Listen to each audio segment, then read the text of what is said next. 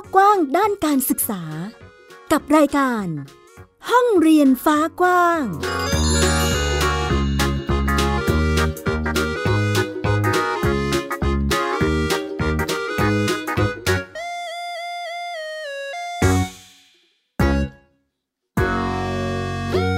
สวัสดีค่ะ คุณผู้ฟังต้อนรับคุณผู้ฟังทุกท่านค่ะ เข้าสู่รายการห้องเรียนฟ้ากว้างนะคะ อยู่กับดิฉันอัยดาสนศรีเช่นเคยค่ะ กับไทย PBS Podcast ค่ะ คุณผู้ฟัง สามารถติดตามรับฟังเราได้หลากหลายช่องทางเลยทีเดียว ไม่ว่าจะเป็นเว็บไซต์ www.thaipbspodcast.com แอปพลิเคชัน Thai PBS Podcast แล้วก็สื่อโซเชียลมีเดียต่างๆนะคะที่มีทั้ง Facebook Twitter Instagram หรือว่า YouTube ก็สามารถเข้าไปได้กับชื่อเดียวเลยนะคะคุณผู้ฟังไทย PBS Podcast นั่นเองค่ะ วันนี้มีเรื่องราวด้านการศึกษาหลากหลายประเด็นเลยทีเดียวนำมาเล่าแล้วก็พูดคุยให้คุณผู้ฟังได้ติดตามรับฟังกันอีกเช่นเคย ช่วงนี้ไม่ติดตามก็ไม่ได้ค่ะ เพราะว่าใกล้แล้วกับการเปิดเทอมของน้องๆนักเรียนนักศึกษา ในวันที่ 1 กรกฎาคมนี้นะคะ คุณผู้ฟัง ในหลาย ๆ พื้นที่ในหลาย ๆ โรงเรียนหลาย ๆ สถาบันเอง ตอนนี้ก็เตรียมความพร้อม วางมาตรการต่าง ๆค่ะ เพื่อความปลอดภัยของเด็กๆนะคะ วันนี้เราก็เลยจะพาไปดูบรรยากาศนะว่าแต่ละพื้นที่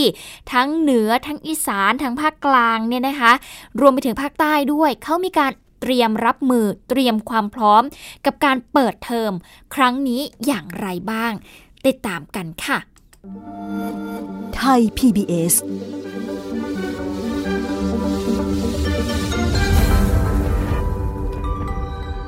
ก่อนการเปิดเรียนอย่างเป็นทางการช่วงต้นเดือนหน้านี้นะคะไทย PBS เองก็ร่วมกับหลายหน่วยงานที่เกี่ยวข้องนะคะ เพื่อที่จะจัดโรงเรียนต้นแบบห่างไกลโควิด -19 อย่างที่โรงเรียนบ้านจุฬาพร 12 ที่อำเภอสุขีรินที่จังหวัดนาราธิวาสซึ่งเป็นโรงเรียนในพื้นที่ห่างไกลบนพื้นที่สูงนะคะ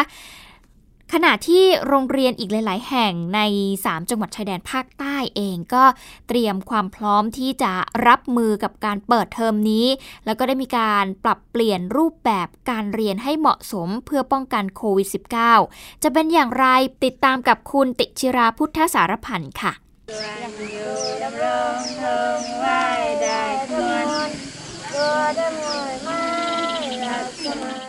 เสียงร้องเพลงชาติดังขึ้นอีกครั้งจากเด็กๆ โรงเรียนบ้านจุฬาพร 12 อำเภอสุขีริน จังหวัดนราธิวาสก่อนเปิดเทอมอย่างเป็นทางการ ในวันที่ 1 กรกฎาคมนี้ และครูนั้นได้วัดอุณหภูมิในร่างกายให้เด็กๆ ใช้เจลล้างมือ และสวมหน้ากากอนามัยก่อนเข้าชั้นเรียน โดยวันนี้นักเรียนชั้นประถมศึกษาปีที่ 1 และปีที่ 4 นั้น ได้สลับมาเรียนทางไกลผ่านหน้าจอโทรทัศน์นะคะ แต่ว่าเนื่องจากทีวีทางไกลนั้นชำรุดทำให้ครูต้องสอนแทนค่ะ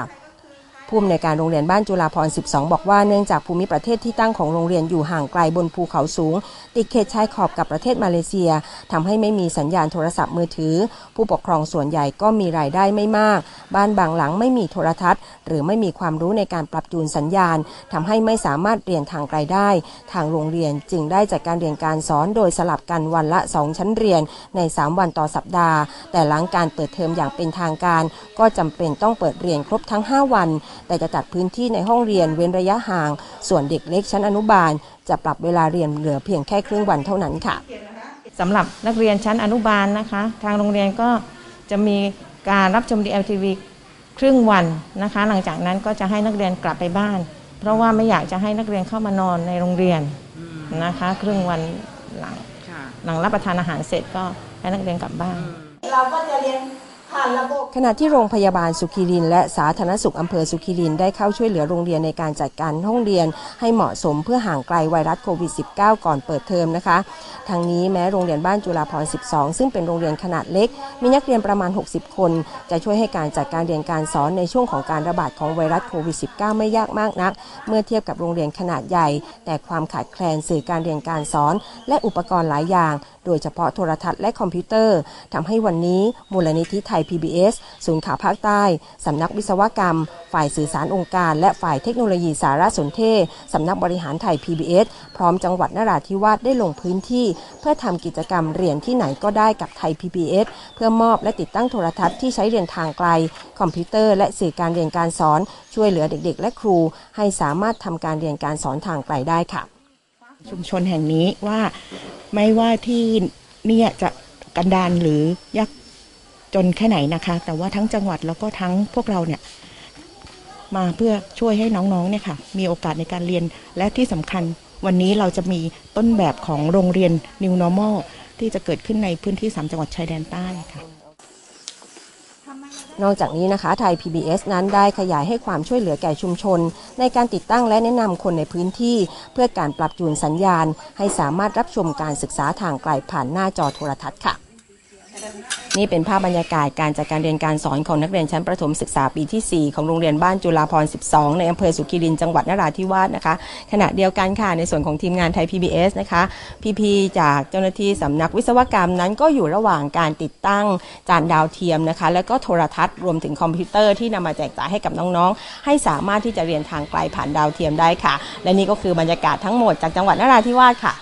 นี่ก็คือการเตรียมการจัดการเรียนการสอนในพื้นที่ภาคใต้นะคะ ที่เรานำมาให้ได้เห็นถึงบรรยากาศนะ ว่ามีการเตรียมความพร้อมความคืบหน้าไปถึงไหนแล้วนะคะ คุณผู้ฟังซึ่งวันนี้ที่เราหยิบหยิบมาเนี่ยก็จะเป็นบรรยากาศในตลอดสัปดาห์ที่ผ่านมานะคะ ว่าแต่ละโรงเรียนเนี่ยเขาทำอะไรไปบ้างอะต่อไปค่ะไปที่จังหวัดแม่ฮ่องสอนกันบ้าง ที่นี่เขาก็มีการเตรียมความพร้อมเหมือนกันค่ะ คุณผู้ฟังแต่ว่าตอนนี้เนี่ยเขายังไม่อนุญาตให้นักเรียนจากประเทศเพื่อนบ้าน เดินทางผ่านแดนเข้ามาในพื้นที่นะคะ ขณะที่โรงเรียนขององค์การบริหารส่วนจังหวัดกำแพงเพชรเขาก็มีการแบ่งจำนวนนักเรียนในห้องเนี่ยออกเป็น 2 ชุด เพื่อที่จะผลัดกันเรียนชุดละสัปดาห์นั่นเองซึ่งการเตรียมความพร้อมในครั้งนี้นะคะ คุณผู้ฟังเขาก็มีการจัดโต๊ะจัดเก้าอี้ เพื่อที่จะเว้นระยะห่างระหว่างนักเรียนค่ะ อันนี้ก็เป็นอีกหนึ่งมาตรการในการเตรียมความพร้อมก่อนการเปิดเรียนของโรงเรียนองค์การบริหารส่วนจังหวัดกำแพงเพชรในวันที่ 1กรกฎาคมที่จะถึงนี้นะคะ ซึ่งผู้อำนวยการโรงเรียนนะคะ ก็ได้เปิดเผยค่ะ คุณผู้ฟังว่า เพื่อให้การจัดการเรียนในสถานการณ์โควิด -19 ตามแนวปฏิบัติ ชีวิตวิถีใหม่ จึงได้มีการเน้นการสวมหน้ากากอนามัยหรือว่าหน้ากากผ้า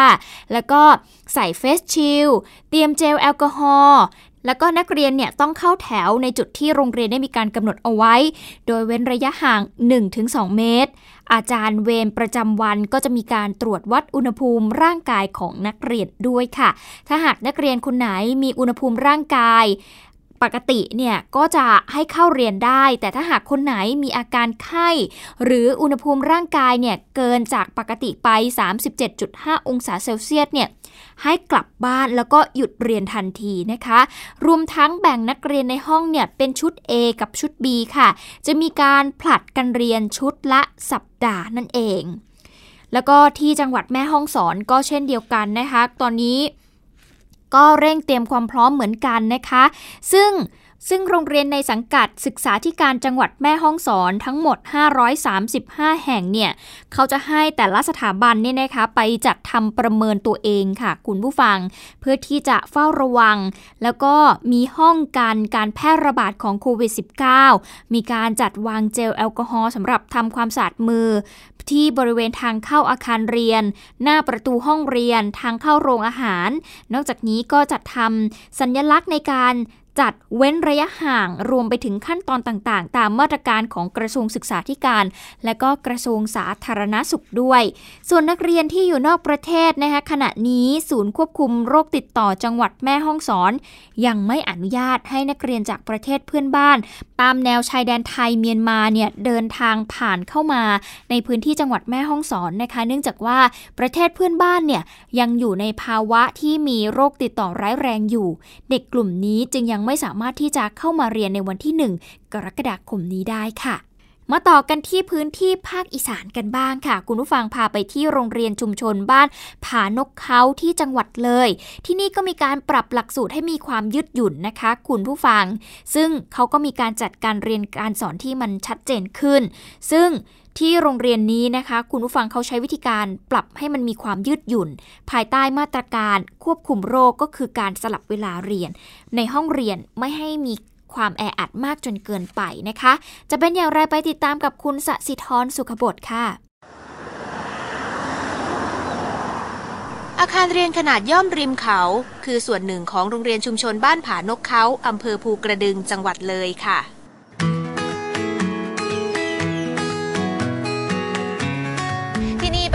ขยายโอกาสที่เปิดสอนตั้งแต่ระดับชั้นอนุบาลจนถึงมัธยมศึกษาปีที่ 3 เลยค่ะ เป็นโรงเรียนขนาดกลางนะคะ ที่มีเด็กๆประมาณ 220 คน แม้จะมีจำนวนไม่มากนัก แต่ว่าคุณครูที่นี่พยายามหาโอกาส ในการเปลี่ยนแปลงการศึกษาไทยจากจุดเล็กๆ นี่แหละค่ะ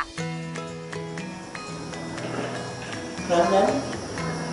ได้มีชายผู้กล้าอาสามาเป็นนักห้องเรียนชั้นป .2 ของครูอนุสรณ์นินโฉมเทอมนี้ มีนักเรียน 11 คน ครูเลือกใช้วิธีการให้เด็กๆที่สะดวก ทดลองมาโรงเรียนภาคเช้าทุกวันจันทร์ถึงพฤหัสบดี ตั้งแต่ 18 พฤษภาคมที่ผ่านมา หลังลงสำรวจแล้วพบความไม่พร้อมในการศึกษาทางไกลของนักเรียน เกือบครึ่งหนึ่งไม่มีอุปกรณ์ ไม่มีสัญญาณ บางบ้าน แม้มีสัญญาณก็มีแค่มือถือ ซึ่งใช้มือถือเติมเงิน รู้สึกว่ามันตกเป็นภาระให้เขาที่จะต้องใช้และกรณีที่สามคือ มือถือมีขนาดเล็ก เด็กไม่เหมาะสมที่จะใช้เรียน เพราะจะมีปัญหาในเรื่องสุขภาพและสายตา ถ้าเป็น DLTV ในการที่มีกิจกรรมเต้นเด็กชอบสนุกเต้น แต่พอถึงเวลาเรียนเด็กหลับ เด็กมีความสนใจแค่เพียงสั้น ๆ การที่จะสร้างสร้างความน่าสนใจมีการ interactive ระหว่างผู้เรียนกับผู้สอน ผมคิดว่าการที่เห็นหน้ากัน มันมีมากกว่า ก็หนีพยายามพยายามพยายามการเรียนผ่านการเล่นหรือ Play Based Learning เป็นจุดเน้นของโรงเรียนนี้มาตั้งแต่ปี 2557 แล้วค่ะ การไม่ยึดโยงกับหลักสูตรที่ใช้แบบเดียวกันทั้งประเทศทำให้ที่นี่ยังจัดการเรียนการสอนด้วยตัวเองในสถานการณ์โควิด -19 เช่นฝึกให้เด็กๆ รู้จักคัดแยกขยะและอนุรักษ์สิ่งแวดล้อมผ่านนิทาน หรือฝึกสมาธิผ่านการเล่น ที่พยายามเว้นระยะห่างอย่างน้อย 1 เมตร แต่การสวมหน้ากากผ้ายังเป็นอุปสรรคที่ไม่สามารถทำได้ตลอดวัน แต่ว่าพอเรียนจริงมันอึดอัดเมื่อเด็กเด็กอึดอัดแล้วเนี่ยเด็กก็รู้สึกว่าหายใจยาก เมื่อหายใจยากเด็กก็ปฏิคำว่าปฏิสัมพันธ์ก็ไม่อยากคุยกันไม่อยากอะไรเราไม่ได้มั่นใจแต่เราคิดว่าเราก็ยังล้างมืออยู่ค่ะนะครับเราทำความสะอาดทุกชั่วโมงอยู่แล้วก็ยังเว้นระยะห่างพอสมควรก็คิดว่าในสภาพกว้างๆเนี้ยมันก็น่าจะปลอดภัยในในในในระดับหนึ่งนะถ้าผมมองเห็น แต่ก็มีนักเรียนบางส่วนไม่สะดวกมาโรงเรียนนะคะ ครูอนุสรณ์เข้าถึงเด็กกลุ่มนี้ด้วยกล่องปันสุขที่นำไปส่งถึงบ้าน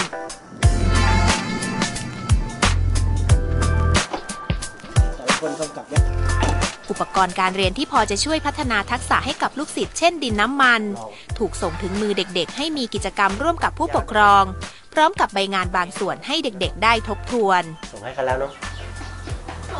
ยังไม่ส่งอยู่ไหนล่ะ เอาเอามาให้กูดูหน่อย บางครอบครัวเข้าไม่ถึงไฟฟ้า กล่องปันสุกยังช่วยแบ่งเบาภาระผู้ปกครองเรื่องค่าของเล่นไปด้วย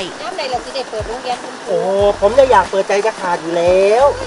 หยุดโดนเด็กน้อยสิลืมโรงเรียนลืมหนังสือก่อนนะจ๊ะอื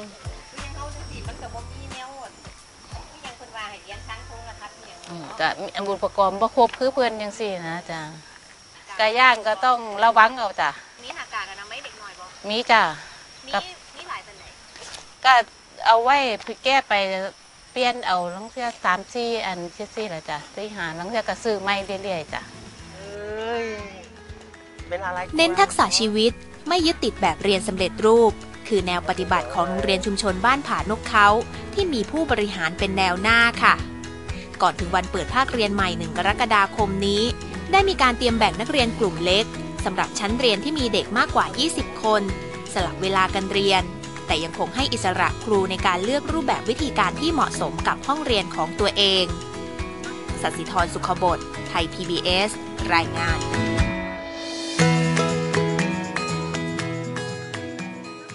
ก็เป็นจาก 3 พื้นที่นะคะ คุณผู้ฟังมีทั้งใต้ มีทั้งเหนือแล้วก็มีทั้งภาคอีสานนะคะ ที่ทำให้เห็นบรรยากาศของการเตรียมความพร้อมกันว่าพวกเขาเนี่ย มีมาตรการในการเฝ้าระวังการแพร่ระบาดของเชื้อไวรัสโควิด -19 อย่างไรนั่นเองค่ะ มาดูกันที่โรงเรียนนานาชาติกันบ้าง หลังจากที่มีการประกาศเปิดโรงเรียนไปนะคะ คุณผู้ฟังก็ มีการผ่อนปลนไปในระยะที่ 4 นะคะ ก็ต้องทำตามมาตรการของทางสาธารณสุขอย่างเข้มงวดล่ะค่ะ เพื่อที่จะป้องกันโควิด -19 วันนี้คุณพัทราชวนชมจะพาไปติดตามการจัดการเรียนการสอนของโรงเรียนนานาชาติแห่งหนึ่ง ในรูปแบบ New Normal จะเป็นอย่างไรติดตามจากรายงานค่ะเว้นระยะห่างระหว่างโต๊ะเรียนไม่น้อยกว่า 2 เมตร สวมหน้ากากอนามัยตลอดเวลาเมื่ออยู่ในโรงเรียน เป็นหนึ่งในมาตรการด้านสาธารณสุขของโรงเรียนนานาชาติแห่งหนึ่งย่านสุขุมวิทในรูปแบบวิถีชีวิตใหม่หรือ New Normal หลังมาตรการผ่อนคลายเฟส 4 ให้เปิดเรียนเมื่อวันที่ 15 มิถุนายนที่ผ่านมา นักเรียนทุกคนก่อนเข้าโรงเรียนต้องผ่านจุดคัดกรองวัดไข้ มีจุดล้างมือด้วยสบู่หรือแอลกอฮอล์เจล แยกของใช้ส่วนตัว เน้นจัดการเรียนการสอนและกิจกรรมเป็นกลุ่มเดียว ส่วนกิจกรรมออกกำลังกายให้เว้นระยะห่าง ไม่จัดกิจกรรมที่เกิดการรวมกลุ่มกันของเด็ก เหลื่อมเวลาในการพักรับประทานอาหาร เพื่อลดความแออัด และหมั่นทำความสะอาดพื้นผิวสัมผัสต่างๆ ที่ใช้ร่วมกัน สาธารณสุขเองเนี่ยเขาจะมีมาตรการ 44 ข้อในการเตรียมความพร้อมก่อนเปิดโรงเรียนนะคะ แล้วโรงเรียนเนี่ยก็ได้นำมาตรการเหล่านั้นเนี่ยมาเป็นแนวทางในการกำหนดกระบวนการต่างๆ ที่โรงเรียนจะต้องจัดเตรียมให้มี ไม่ว่าจะเป็นการคัดกรองทุกคนการตรวจสอบประวัติก่อนให้ทุกที่จะกลับเข้ามาในโรงเรียนนะคะมีการสื่อสารนะคะให้ความรู้ผู้ปกครองนะคะในส่วนนั้นเข้ามาแล้วในการจัดกิจกรรมนักเรียนกลับมาเนี่ย ไม่ได้กลับมาพร้อมกันหมดทั้งโรงเรียน ค่อย ๆ เริ่มทีละชั้นนะคะแล้วก็สลับเวลาเรียน รองอธิบดีกรมอนามัยระบุว่าได้ร่วมกับกระทรวงศึกษาธิการจัดมาตรการและคู่มือปฏิบัติสำหรับสถานศึกษาเพื่อป้องกันโควิด -19 และชี้แจงแนวทางปฏิบัติกับบุคลากรสาธารณสุข จัดอบรมครูรอบรู้สุขอนามัยในโรงเรียน พร้อมทั้งให้โรงเรียนประเมินตัวเองตามแพลตฟอร์ม Thai Stop COVID ซึ่งมีมาตรการหลักๆทั้งหมดอยู่ 6 มิติด้วยกันนะครับ มิติแรกก็คือเรื่องของอในส่วนของอการป้องกันไม่ให้เกิดมีการติดเชื้อนะครับ แล้วก็มีไม่ให้มีการแพร่ระบาดของเชื้อโรคนะครับ แล้วก็มีการติดต่อไปยังส่วนของคนที่เกี่ยวข้องนะครับ อันนี้เป็นสิ่งที่สำคัญ ในส่วนที่ 2 ก็คือเป็นมิติอีกทางด้านการเรียนการสอนนะครับ ซึ่งมิติด้านการเรียนการสอนในกระทรวงศึกษาธิการเองเนี่ยก็จะมีทั้งในส่วนของออนไลน์นะครับ on-site on-air นะครับสามารถจัดการเรียนเวลาได้เพื่อจะให้การทำงาน งานหรือการเรียนการสอนของนักเรียนน่ะแล้วก็โรงเรียนเนี่ยเป็นไปได้อย่างที่มีประสิทธิภาพลดความแออัดกรมอนามัยมีคำแนะนำการปฏิบัติของรถรับส่งนักเรียน ควรทำความสะอาดด้วยน้ำยาฆ่าเชื้อบริเวณจุดสัมผัสร่วม เช่นที่เปิดประตู ที่นั่งที่วางแขน ซึ่งก่อนไปรับและหลังส่งนักเรียน ให้เปิดหน้าต่างรถทุกครั้งเพื่อระบายอากาศ ส่วนนักเรียนที่เดินทางด้วยรถสาธารณะ ให้สวมหน้ากากอนามัยตลอดเวลา งดพูดคุยโทรศัพท์ระหว่างการเดินทาง และหากพบว่าเด็กมีไข้ไม่สบายต้องหยุดเรียนทันที และแจ้งหน่วยงานสาธารณสุขในพื้นที่ พัทราชนชมไทย PBS รายงาน นี่ก็เป็นการจัดการเรียนการสอนของโรงเรียนนานาชาตินะคะ คุณผู้ฟัง พูดถึงเรื่องของการศึกษาแบบ New Normal ก็อาจจะมีข้อกังวลในหลาย ๆ อย่างอยู่เหมือนกันนะคะ ซึ่ง จะเปิดเทอมอยู่แล้ว เพียงแค่สัปดาห์กับอีก 2 วันนะคะ คุณผู้ฟังที่จะมีการเปิดเทอมในวันที่ 1กรกฎาคมนี้นะคะ ซึ่งโรงเรียนในสังกัดของกระทรวงศึกษาธิการก็อาจจะแปลกตาออกไปค่ะ คุณผู้ฟังเพราะว่าจะเรียนในรูปแบบ การเรียนการสอนแบบ New Normal นั่นเองนะคะ ก็มีความคิดเห็นจากนักวิชาการด้านการศึกษาเหมือนกันที่สะท้อนว่าการศึกษาแบบ New Normal อาจจะไม่ใช่แค่ การเรียนการสอนในรูปแบบออนไลน์ หรือว่าการจัดห้องเรียนใหม่ แต่ควรที่จะเป็นการวางแผนความคิดอย่างสร้างสรรค์ ตามความต้องการของทุกภาคส่วน โดยเฉพาะผู้เรียน จะเป็นอย่างไรเราลองไปติดตามเรื่องนี้กันกับคุณวิภาปิ่นแก้วค่ะ ภาพนักเรียนนั่งชิดติดกัน ห้องละ 40-50 คนอาจจะไม่มีให้เห็นในวันเปิดภาคเรียน 1 กรกฎาคมนี้ เพราะมาตรการของกระทรวงศึกษาธิการกำหนดแผนการเรียนใหม่ ให้ลดจำนวนนักเรียน เว้นระยะห่างป้องกันการแพร่เชื้อโควิด -19 กำหนดให้หากโรงเรียนมีนักเรียนไม่เกิน 120 คน และอีกส่วนคือโรงเรียนที่จัดให้มีนักเรียนไม่เกิน 20-25 คนต่อห้อง ตามขนาดห้องเรียนก็สามารถเปิดเรียนได้ ส่วนโรงเรียนไหนที่มีนักเรียนมากกว่า 120 คน แบ่งออกเป็น 6 แนวทาง คือสลับชั้นเรียนตามระดับชั้น สลับชั้นเรียนวันคู่วันขี้ สลับชั้นเรียนเรียน 5 วันหยุด 9 วัน เรียนทุกวันแต่สลับช่วงเวลา สลับกลุ่ม แบ่งนักเรียนในห้องเป็นสองกลุ่ม และอีกรูปแบบคือ ตามที่โรงเรียนกำหนด แต่มีข้อกังวลจากนักวิชาการด้านการศึกษาถึงการรับมือที่จะเกิดขึ้นนี้คือตอนนี้ต้องคิดหลาย ๆ แบบ เรื่องนี้ทำให้เห็นเลยว่าการตัดสินใจเรื่องเกี่ยวกับการรับมือสถานการณ์เนี่ยเป็นเรื่องที่ใช้แพทเทิร์นเดียวไม่ได้คือส่วนกลางเองก็ในเชิงนโยบายเขาก็มีท่าทีผ่อนให้นะ แต่ตอนนี้ไอ้ความความละล้าลางของโรงเรียนเนี่ยว่าเออนโยบายมันมีช้อยที่หนึ่งสองสามสี่แล้วก็บอกอันที่ห้าตัดสินใจได้ โรงเรียนจำนวนไม่น้อยก็ไม่กล้าที่จะไปแบบแบบที่ห้าของตัวเอง ก็จะพยายามเอาตามโมเดลที่มีการจัดให้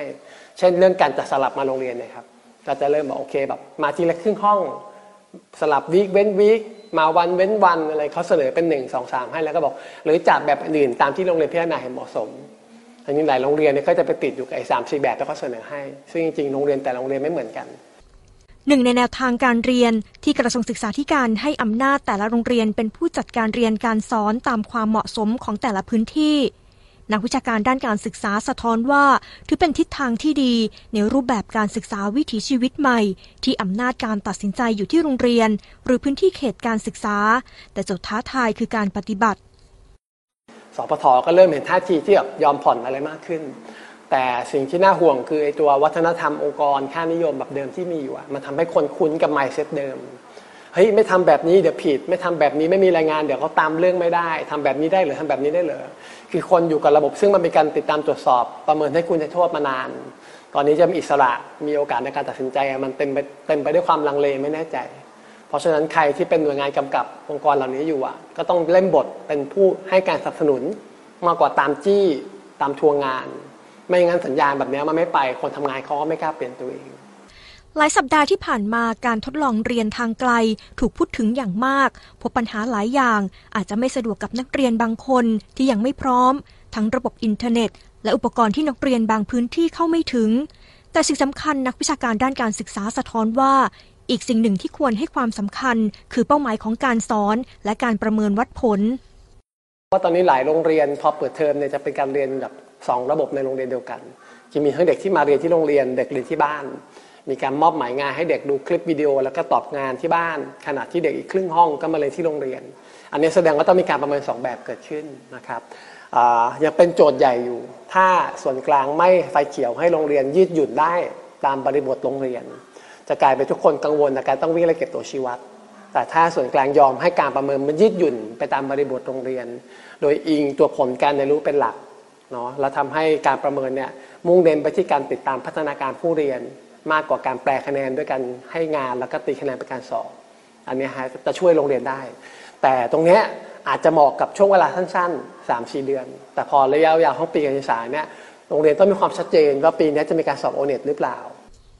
ความปกติใหม่ทางการศึกษาที่เกิดขึ้น อาจจะไม่ใช่การเปลี่ยนรูปแบบการเรียน เช่นเรียนผ่านออนไลน์ การเรียนทางไกล หรือการจัดรูปแบบห้องเรียน นักวิชาการด้านการศึกษามองว่าไม่ควรตีกรอบด้วยสถานการณ์จากโควิด -19 แต่ควรใช้จินตนาการความคิดสร้างสรรค์ถึงความปกติใหม่ ที่เป็นที่ต้องการร่วมหารือ และวางแผนร่วมกันของบุคคลที่มีส่วนเกี่ยวข้องในทุกภาคส่วน ตั้งแต่ผู้กำหนดนโยบาย ผู้บริหารสถานศึกษา ครู ภาคประชาสังคม ผู้ปกครอง และที่สำคัญที่สุดคือผู้เรียน วิภาปิ่นแก้ว ไทย PBS รายงาน ก็เรียกว่าเป็นอีกหนึ่งความกังวลนะคะคุณผู้ฟังที่ถึงแม้ว่าจะมีการเรียนการสอนแบบ new normal นะ ก็อาจจะต้องคำนึงถึงความต้องการของผู้เรียนเป็นหลักนั่นเองนะคะ ส่งท้ายกันที่เรื่องราวสุดท้ายน่ารักมาก ๆ ค่ะ คุณผู้ฟังพูดถึงการเรียนรู้ ถึงแม้ว่าโรงเรียนจะหยุด แต่การเรียนรู้หยุดไม่ได้นะคะ อันนี้คือหัวใจสำคัญของนโยบายการศึกษาของเราในช่วงล็อกดาวน์นี้ค่ะ แต่ว่าการเรียนทางไกลจากที่บ้านเนี่ยก็อาจจะไม่ได้เหมาะกับเด็กทุกคนนะคะ ก็เลยมีคุณครูคนหนึ่งค่ะที่จังหวัดเลยค่ะ คุณผู้ฟังเขาทุ่มเทเวลาในช่วงปิดเทอมยาวนี้เนี่ย เป็นครูเดลิเวอรี่ค่ะ คุณผู้ฟัง จัดบริการส่งการเรียนรู้ถึงที่บ้านเลยทำให้เด็กๆที่มีข้อจำกัดได้เรียนรู้อย่างไร้ขีดจำกัด และก็รู้สึกตื่นเต้นกับการเรียนรู้แบบใหม่ด้วย จะเป็นอย่างไรไปติดตามกับคุณสัสิธรสุขบดค่ะ ครูปุ๊กและครูชินเป็นครูชั้นป .3 ของโรงเรียนชุมชนบ้านผานกเขาอำเภอภูกระดึงจังหวัดเลยค่ะ พวกเขาคือสามีภรรยาที่ไม่ยอมจำกัดการศึกษาไว้เพียงห้องเรียนนักเรียนของเรามี 31 คน ไม่ว่าจะเป็นเรื่องของเครื่องมือ อุปกรณ์ ผู้ปกครอง แล้วก็ตัวนักเรียนเองร้อยเปอร์เซ็นเลยไม่สามารถที่จะเรียนออนไลน์ได้ ไม่สามารถที่จะเรียนผ่าน BLTV ได้ เราก็เลยแบ่งกลุ่มนักเรียนออกเป็น 13 กลุ่ม ไปทุกวันจันทร์ถึงพฤหัสเหมือนไปเยี่ยมบ้านแต่พิเศษกว่าคือเราไปอยู่นานหน่อย เราไปอยู่นานแล้วก็ไปทำกิจกรรม งแดดยังไม่ทันจะแผดจ้า ครูทั้งสองก็ออกไปหาลูกศิษย์กันแล้ว ที่ผมทำอยู่กับครูปุ๊กก็คือทำยังไงเราจะอยู่กับชุมชนอย่างภาคภูมิใจ เข้าไปหมู่บ้านมีเด็กรัก เวลามาเราก็จะมารถมอเตอร์ไซค์คล่องตัวครับ เพราะฝนก็ไม่ตกสำคัญคือเอ๊ะครูก็ตากแดดได้นะ ห่างจากบ้านออกไปราว 7 กิโลเมตร เป็นที่ตั้งของบ้านหนองจาน ชุมชนในเขตอุทยานแห่งชาติภูผาม่านจังหวัดขอนแก่น ที่มีเขตแดนติดกับอำเภอภูกระดึงจังหวัดเลยค่ะ ลูกศิษย์ของครูอาศัยอยู่ที่นี่สองคน ข้อจำกัดเรื่องไฟฟ้าทำให้เด็กชายคู่นี้เข้าไม่ถึงการเรียนทางไกล พ่อผมไปทำงาน วันนี้พ่อผมไปดันดิน ดันดินที่ไหนอยู่วัดปิดเทอมทำอะไรมั่ง เล่น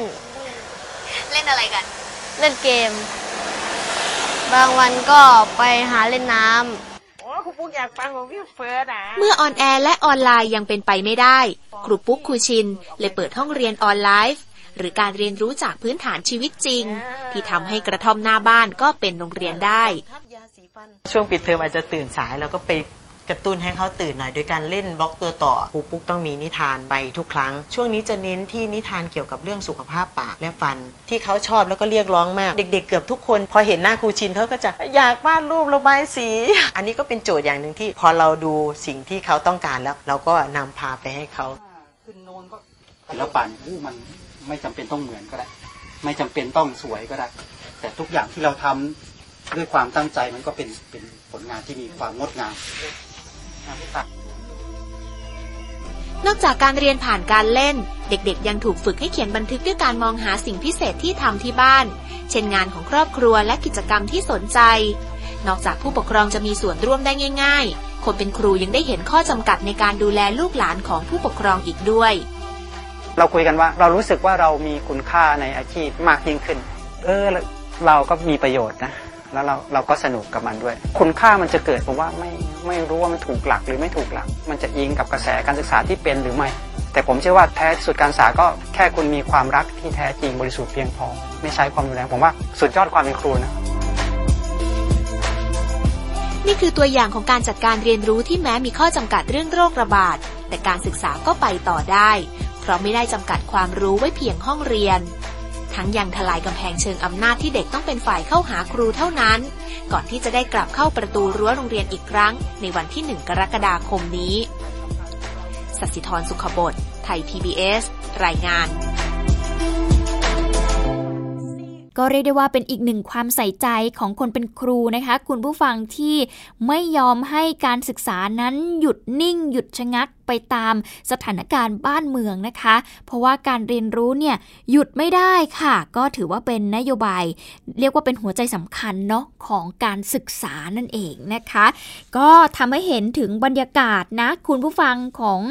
การเตรียมความพร้อมสำหรับ ก่อนเปิดเทอมนี้ในวันที่ 1 กรกฎาคมนะคะ สัปดาห์หน้าเราน่าจะได้ติดตามบรรยากาศของช่วงเปิดเทอมกัน ว่าเด็กๆเเขาไปโรงเรียนกันอย่างไร การเรียนการสอนจะเป็นแบบไหน